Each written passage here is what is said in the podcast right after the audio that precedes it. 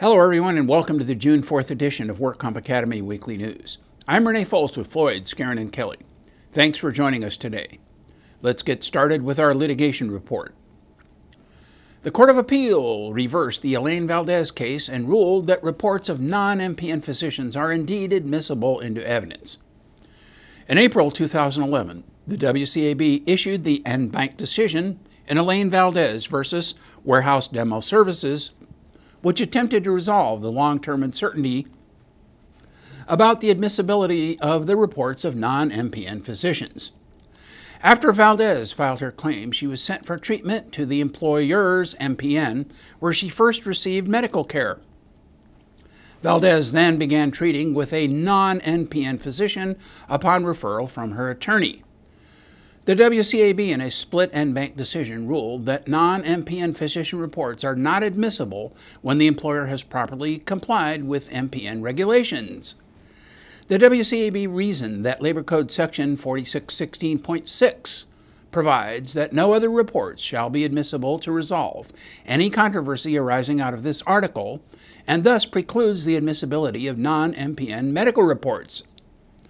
The Court of Appeal reversed and remanded in the unpublished opinion of Elaine Valdez versus WCAB and Warehouse Demo Services.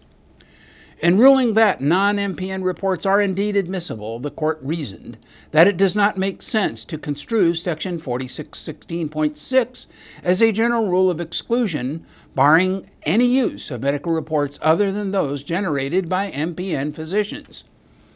The opinion says that Section 4616.6 states nothing of the sort.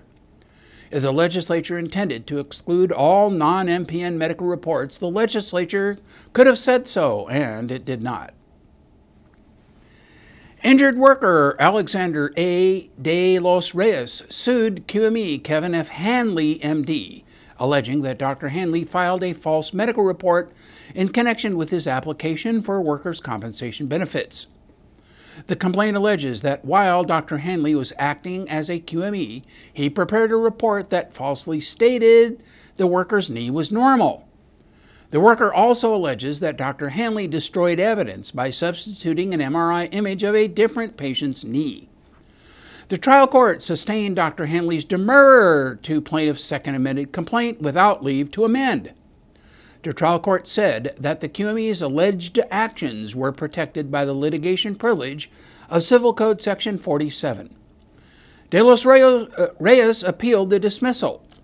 The Court of Appeal, in the unpublished opinion of Alexander A. de los Reyes versus Kevin F. Hanley, MD, sustained the dismissal of his case. A case cited by the trial court was directly on point. In the 1998 case of Harris versus King, Harris alleged Dr. King misrepresented Harris's medical condition in a report prepared in connection with a workers' compensation claim and framed the complaint in part in terms of fraud and breach of fiduciary duty. The court found all of Harris's claims barred by the litigation privilege, even if the report had been prepared and communicated maliciously and with knowledge of its falsity. The Court of Appeal concluded that this clear precedent supports the trial court's ruling. A new WCAB panel decision clarifies Ogilvie standards. Here's what happened in the case of Doreen Dahl versus Contra Costa County. Dahl incurred a CT industrial injury to her neck and right shoulder, causing a need for further future medical treatment and 59% permanent disability. The rating was calculated pursuant to the 2005 PDRS. In reaching his decision, the work comp judge expressed the view that under the 2011 Court of Appeal holding in Ogilvie v. City and County of San Francisco, an injured worker could not rebut the diminished future earning capacity adjustment factor contained in the PDRS by expert testimony similar to LeBoeuf unless it was shown that the injury caused a total loss of future earning capacity and 100% permanent disability. Applicant petitioned for reconsideration and contended that she successfully rebutted the PDRS rating awarded by the work comp judge by showing that her DFEC is higher than that allowed by the scheduled rating. And she contended that a LeBoeuf type of analysis is properly applied in cases involving less than 100% permanent disability, when it is shown that the disabling effect of the injury impairs the employee's rehabilitation. The WCAB granted reconsideration, and the findings and award was rescinded, and the case was remanded for further proceedings. The WCAB agreed that a LeBoeuf type of analysis may be properly applied in a case involving less than 100% permanent disability when it is shown that the injury impairs the employee's rehabilitation. An employee effectively rebuts the schedule rating when the employee will have a greater loss of future earnings than reflected in a rating because, due to the industrial injury, the employee is not amenable to rehabilitation. The case of Doreen Dahl versus Contra Costa County is one of what is expected to be a plethora of cases that will sort, sort out the aftermath of the lack of specific guidance in the Ogilvie decision on how to calculate the DFEC component of the rating formula. A jury has awarded more than $520,000 to a former City of San Diego employee who was fired because of a disability he suffered on the job. The jury found in favor of David Flores after a five day jury trial. Flores was a city mechanical inspector when he injured his spine in a 2006 car crash while working. Flores returned to his job and continued to work in an exemplary manner until he was fired nearly four years later.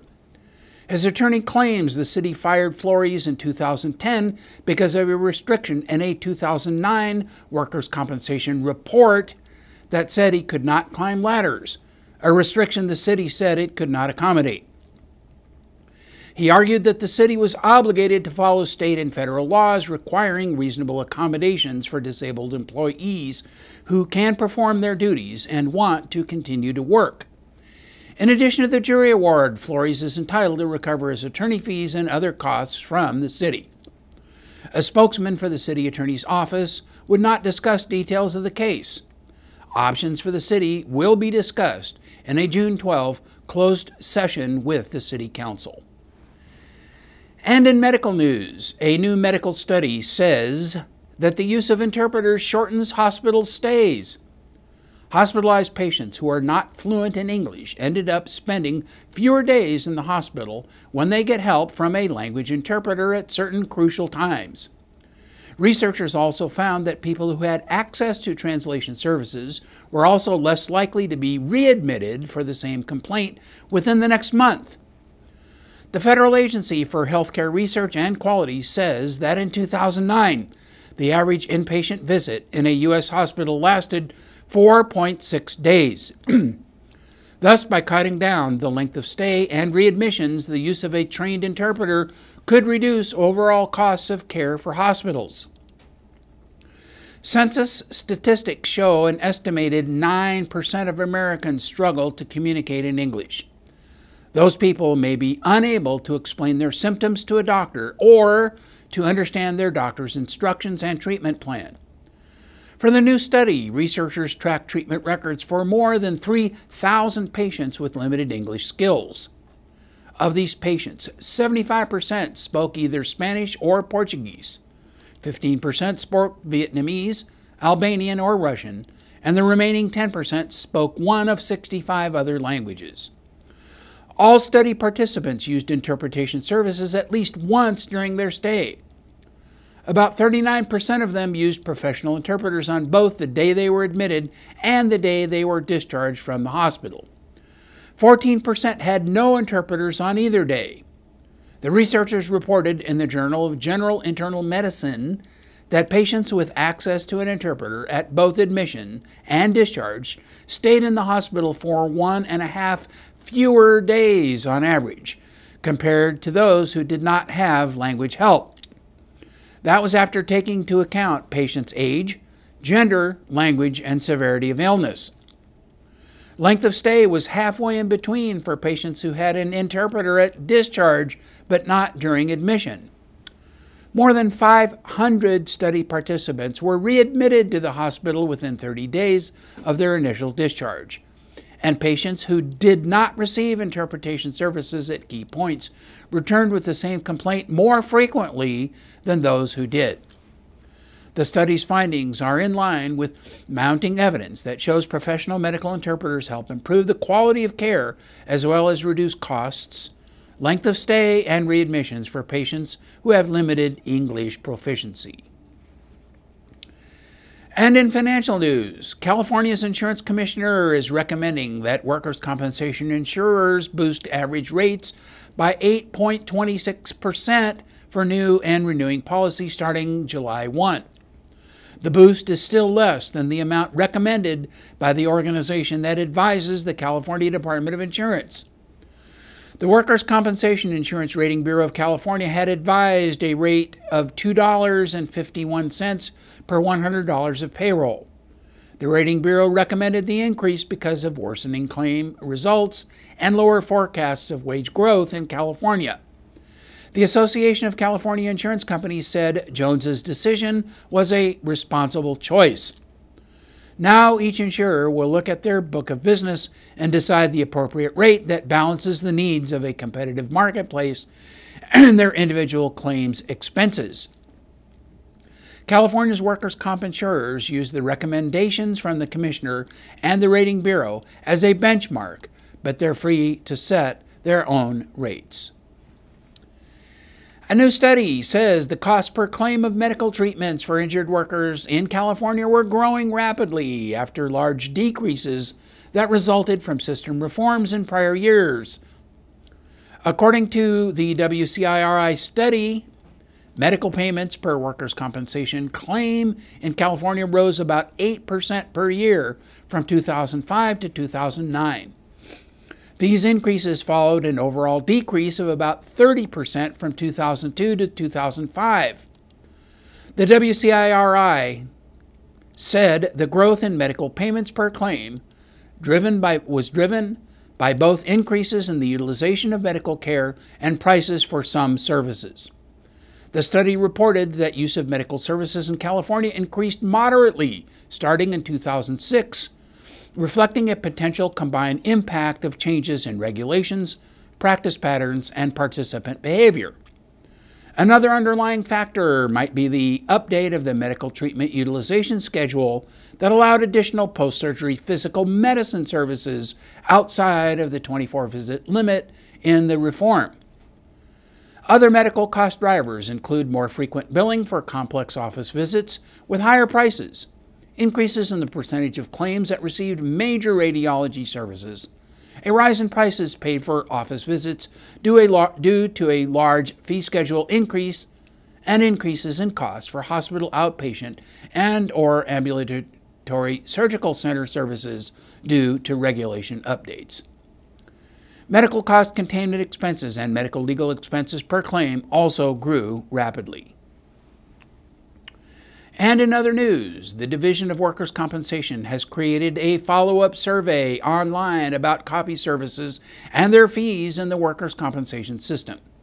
The first survey in November 2011 brought forward many valuable suggestions, some of which are reflected in the second survey to solicit more in depth information from interested parties. Both surveys are designed to collect feedback that can be used to meet stakeholder needs and make improvements to the current system. The survey can only be filled out once and will be available until July 2nd. The Division of Workers' Compensation is examining the services provided and associated fees charged by copy services in the workers' comp community. All interested parties are invited to provide their comments, opinions, and viewpoints in the survey questions on the DWC website. More than 400 of California's most proactive employers and workers' compensation professionals are expected to attend the California Coalition on Workers' Compensation 10th annual conference this year. Participants will enjoy three days of educational sessions, engaging discussions, and networking opportunities. Attendees will learn will earn MCLE and claims adjuster continuing education credits during the conference, which is scheduled for July 11th to the 13th at Disney's Grand Californian Hotel in Anaheim. Special guest speaker Christine Baker, the director of the Department of Industrial Relations, will deliver the keynote address on Thursday, July 12th. Ms. Baker will discuss the DIR's current perspective on California's workers' compensation system, including what is working, the opportunities that exist, and what employers can anticipate in the coming year. The conference will conclude with the closing general session on Friday, July the 13th, with a presentation from Rosa Moran, the Administrative Director of the Division of Workers' Compensation, and Tim East, the Director of Risk Management of Walt Disney Company. The California's Labor Enforcement Task Force has announced a public hotline 855 297 5322 for California workers and employers to call in documented complaints or to provide enforcement tips. DIR Director Christine Baker said that this task force hotline is another step towards ensuring that workers and employers have somewhere to report unlawful work activities. Task, for, me, task force members include DIR's Division of Labor Standards Enforcement and Cal OSHA, as well as the Employment Development Department, Board of Equalization, Alcohol and Beverage Control, and the Bureau of Automotive Repair. Businesses operating underground generally violate those laws that are designed to protect workers and California's economy. Skirting income taxes, not carrying workers' compensation insurance, and paying employees less than what they're owed are common practices of underground businesses. These underground operations subsequently require lower overhead, giving an unfair advantage to the illegal businesses or legitimate law abiding employers. Complaints will be screened and prioritized in order to catch the most egregious offenders. And with that, that's all our news and events for this week. Please check our website daily for news updates, past editions of our news, and much, much more. And remember, you can subscribe to our weekly news podcasts and special reports using your iPhone, your iPad, or your iPod by searching for WorkComp Academy in the iTunes Store. Again, I'm Renee Foles with Floyd, Skeren, and Kelly. Thanks for joining us today, and please drop by again next week for more news.